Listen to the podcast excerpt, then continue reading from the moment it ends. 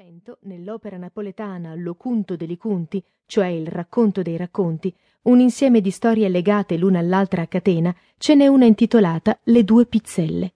Ma non si capisce esattamente che cosa siano, solo che una è fatta con uno strato di pasta ripiegato su un ripieno. La prima vera unione tra l'impasto di farina e acqua lievitata e il pomodoro avvenne a metà del Settecento nel regno di Napoli. Qui compare la pizza delle pizze, quella che ha fatto il giro del mondo, la pizza col pomodoro.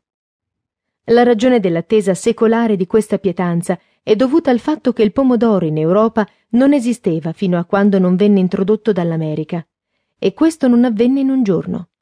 Infatti trascorse oltre un secolo prima che gli europei scoprissero le virtù del pomodoro in cucina. Prima era ritenuto velenoso e che i napoletani lo esaltassero nella loro ricca tradizione gastronomica. Verso la fine del Settecento, dunque, si comincia a distinguere a Napoli la pizza al pomodoro dalle altre precedenti, tra le quali ricordiamo quella con aglio e olio, quella con mozzarella e acciughe salate, quella coperta di cecinielli, che sembra anche una delle più antiche. Insieme alla pizza si definiscono anche i modi e i luoghi per mangiarla.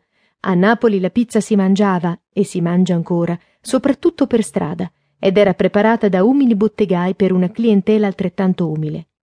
Ha vantaggi insuperabili, è nutriente, appetitosa, costa poco per chi la vende e per chi la compra, ed è pratica da mangiare. Piegata in quattro a libretto, si mantiene calda e profumata.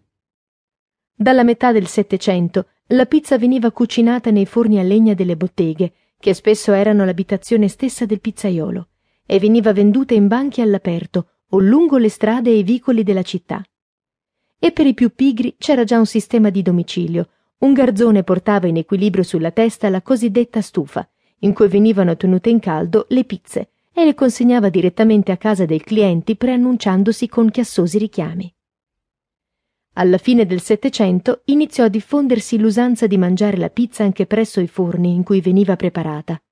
Nasce così la pizzeria nella forma che conosciamo, con il forno a legna, il bancone di marmo dove viene preparata, gli ingredienti per la farcitura in bella mostra e i tavoli dove i clienti la gustano.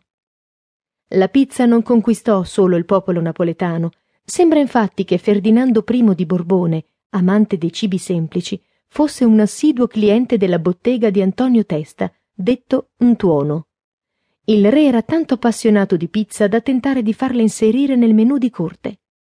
Lo sforzo fu vano perché vi soppose la consorte Maria Carolina d'Austria, sorella della regina Maria Antonietta, abituata a gusti ben diversi e molto più ricercati.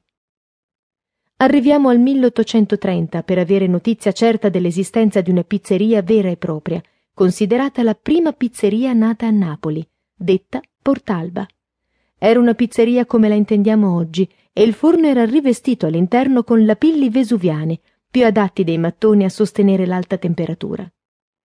La pizzeria Portalba, molto tempo dopo, divenne un ritrovo di artisti e scrittori famosi, tra cui Gabriele D'Annunzio, Salvatore di Giacomo e Alessandro Dumas, che nel corso di una serie di scritti di viaggio sulla pizza raccolse osservazioni acute e poetiche.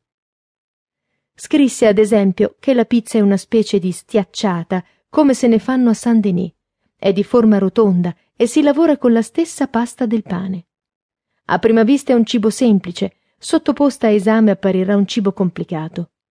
Dumas ricordava anche i vari tipi di pizza, all'olio, all'arto, al formaggio, al pomodoro, ai cecinielli.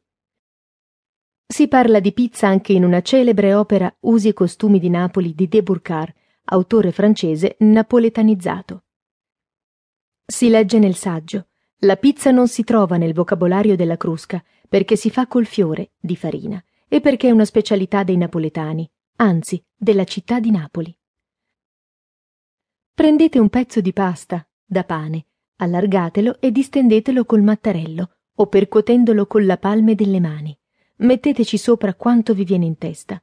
Conditelo di olio o strutto, cuocetelo al forno, mangiatelo e saprete cos'è la pizza. Le focacce e le schiacciate sono alcunché di simile, ma sono l'embrione dell'arte. Arriviamo così alla fine dell'Ottocento e precisamente nel 1889 il re Umberto I e la regina Margherita trascorsero l'estate del 1889 a Napoli. Nella...